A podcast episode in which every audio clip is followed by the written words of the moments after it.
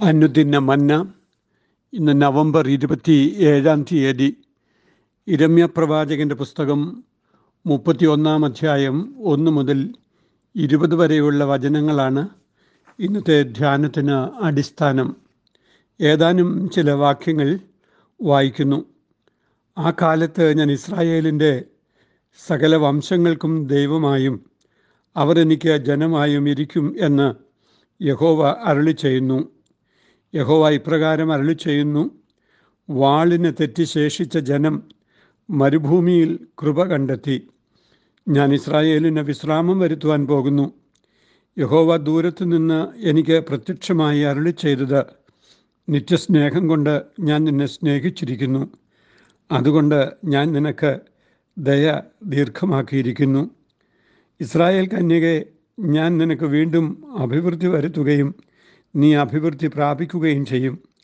നീ ഇനിയും ചേലോട് തപ്പെടുത്തുകൊണ്ട് സന്തോഷിച്ച് നൃത്തം ചെയ്യുന്നവരുടെ നിരയിൽ പുറപ്പെടും. നീ ഇനിയും ശമരിയാ പർവതങ്ങളിൽ മുന്തിരിത്തോട്ടമുണ്ടാക്കും. കൃഷിക്കാർ കൃഷി ചെയ്ത് ഫലം അനുഭവിക്കും എഴുന്നേൽപ്പിൻ നാം സിയോനിലേക്ക് നമ്മുടെ ദൈവമായ യഹോവയുടെ അടുക്കലേക്ക് കയറിപ്പോക എന്ന് കാവൽക്കാർ എഫ്രൈം മലനാട്ടിൽ വിളിച്ചു പറയുന്ന നാൾ വരും. യഹോവ ഇപ്രകാരം അള്ളി ചെയ്യുന്നു യാക്കോബിനെ ചൊല്ലി ഘോഷിച്ചുല്ലസിപ്പിൻ ജാതികളുടെ തലവനെ കുറിച്ച് സന്തോഷിച്ചാർപ്പിടുവിൻ. ഘോഷിച്ചും സ്തുതിച്ചും കൊണ്ട് യഹോവേ ഇസ്രായേലിന്റെ ശേഷിപ്പായിരിക്കുന്ന നിന്റെ ജനത്തെ രക്ഷിക്കണമേ എന്ന് പറവിൻ. അവർ വന്ന് സിയോൻ മുകളിൽ കയറി ഘോഷിച്ചുല്ലസിക്കട്ടെ. ധാന്യം വീഞ്ഞ എണ്ണ കുഞ്ഞാടുകൾ കാളക്കുട്ടികൾ എന്നിങ്ങനെയുള്ള യഹോവയുടെ നന്മയിലേക്ക് ഓടിവരും. അവരുടെ പ്രാണൻ നനഞ്ഞിരിക്കുന്ന തോട്ടം പോലെയാകും. അവരിനി ക്ഷീണിച്ച് പോകയില്ല.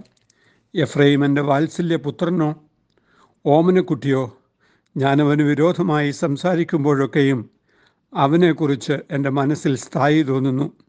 അതുകൊണ്ട് എന്റെ ഉള്ളം അവനെ ചൊല്ലി ഉരുകുന്നു. ഞാൻ അവനോട് കരുണ കാണിക്കും എന്ന് യഹോവയുടെ അരുളപ്പാട്.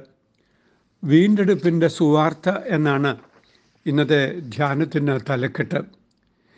ജനത്തിന്റെ പ്രവാസകാലം അവസാനിപ്പിച്ച് അവരെ സ്വന്തം ദേശത്തേക്ക് മടക്കി വരുത്തുന്ന യഹോബയുടെ പ്രവൃത്തിയെക്കുറിച്ച് മുപ്പതാം അധ്യായത്തിൽ തുടങ്ങി വെച്ച വിചാരങ്ങളുടെ തുടർച്ചയാണ് ഈ അധ്യായത്തിൽ നാം വായിക്കുന്നത്. ഇസ്രായേലിന്റെ സകല വംശങ്ങൾക്കും ദൈവമായും അവർ യഹോവയ്ക്ക് ജനമായും ഇരിക്കുകയും ചെയ്യുന്ന ദൈവിക ഉദ്ദേശ്യങ്ങൾ തന്നെയാണ് നിറവേറാൻ പോകുന്നത് എന്ന് വചനം ഓർമ്മിപ്പിക്കുന്നു. ഒന്നാമതായി ശത്രുവിന്റെ വാളിൽ നിന്നും രക്ഷപ്പെട്ട ശേഷിപ്പിന് യഹോവ ദൈവകൃപയിൽ പൊതിയുവാൻ പോവുകയാണ്.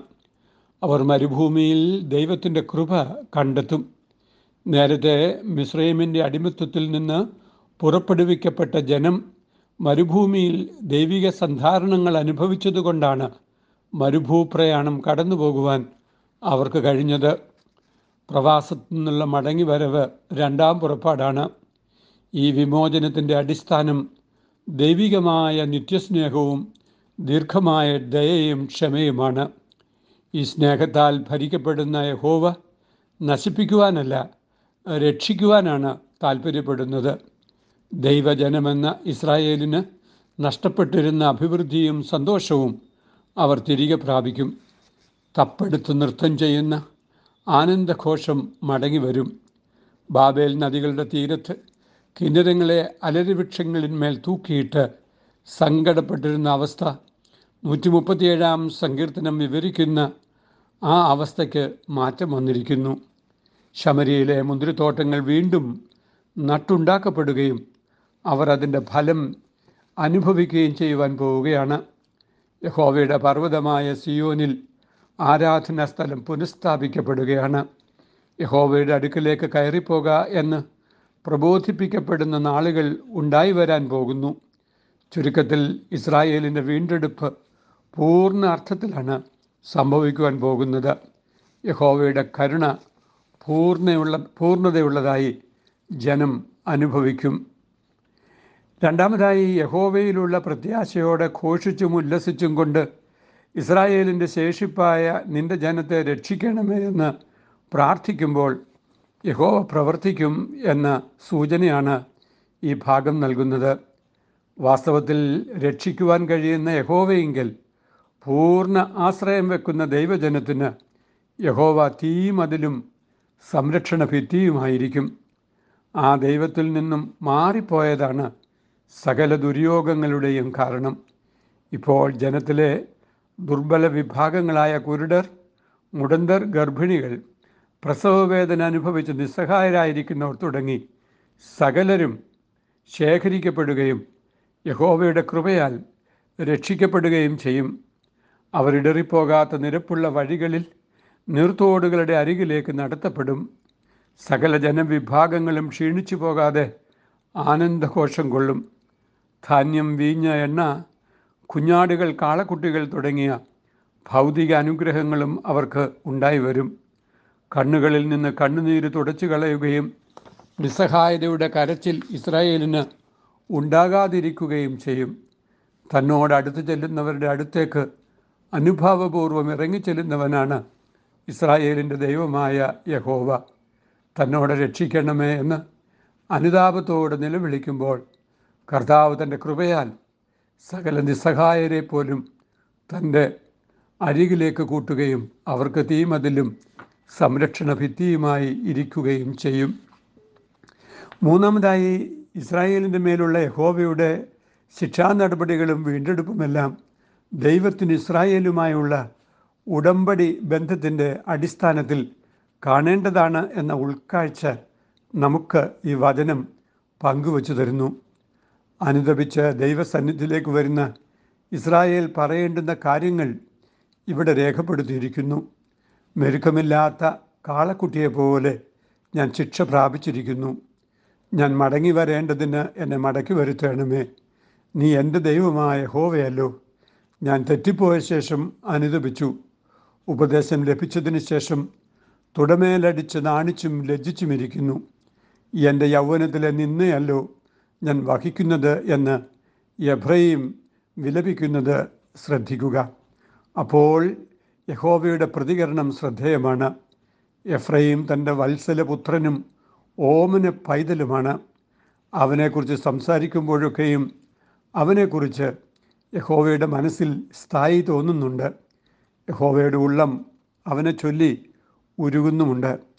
യഹോവയുടെ കരുണ ജനത്തിന്റെ മേൽ അനുഭവമാകുന്നത് യഹോവയ്ക്ക് തന്റെ ജനത്തിനോടുള്ള ഉടമ്പടി ബന്ധം കൊണ്ടാണ് തന്റെ സൃഷ്ടിയും തന്റെ കരങ്ങളിലെ ഉപകരണവുമായ ദൈവജനത്തിന്റെ മേൽ കരുണ തോന്നുന്നത് സ്വാഭാവികമാണ്. പുതിയ നിയമ സഭയിൽ സകല ജനതകളിൽ നിന്നും കൂട്ടിച്ചേർക്കപ്പെട്ട നവ ദൈവജനം ദൈവത്തിന്റെ കൃപയുടെ കടാക്ഷത്തിന്റെ കീഴിൽ നിൽക്കുന്നവരാണ്. എപ്പോൾ അനുദപിച്ച് ദൈവസന്നിധിയിലേക്ക് വരുമോ അപ്പോൾ അവരോട് സ്ഥായി ഭാവം തോന്നുകയും അവരെ അനുഗ്രഹിക്കുകയും ചെയ്യുന്ന ദൈവത്തെക്കുറിച്ചാണ് പുതിയ നിയമം നമ്മെ പഠിപ്പിക്കുന്നത്. പഴയ നിയമത്തിലും അതിന്റെ അനുരണനങ്ങളാണല്ലോ നാം കാണുന്നത്. കരുണയുള്ള ദൈവത്തിന്റെ മുമ്പാകെ അടുത്തു വരിക. ശിക്ഷിക്കുന്നത് നശിപ്പിക്കുവാനല്ല ശിക്ഷണത്തിന് വേണ്ടിയാണ് എന്ന തിരിച്ചറിവ് ശിക്ഷകൾ അനുഭവിക്കുന്ന എല്ലാവർക്കും ഉണ്ടാവുക. അപ്പോൾ ദൈവകൃപയുടെ വലിയ അനുഭവം.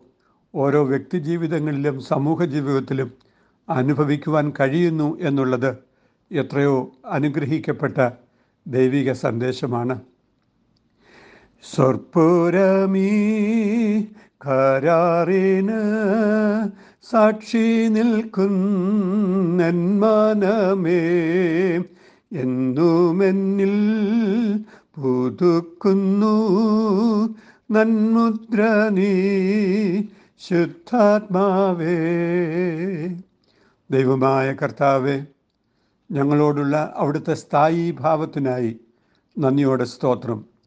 അവിടുന്ന് ഞങ്ങളെ ശിക്ഷിക്കുമ്പോഴും അങ്ങയുടെ ഉള്ളം ഞങ്ങൾക്ക് വേണ്ടി കേഴുന്നു എന്ന് ഞങ്ങൾ തിരിച്ചറിയുന്നു. ഞങ്ങൾ അനുദപിക്കുമ്പോൾ നീ ഞങ്ങൾക്ക് സംരക്ഷണ ഭിത്തിയും തീമതിലുമായിരിക്കുന്ന കരുണയ്ക്ക് സ്തോത്രം. നിന്നോട് ചേർന്നിരിപ്പാനുള്ള ഭാഗ്യം ഞങ്ങൾക്കെന്നും നൽകണമേ. അമേൻ ഇത് കുവൈറ്റ് സിറ്റി മാർത്തോമ ഇടവകയിൽ നിന്ന് എ ടി സക്രിയ അച്ഛൻ. ദൈവം നമ്മെ അനുഗ്രഹിക്കട്ടെ. അമേൻ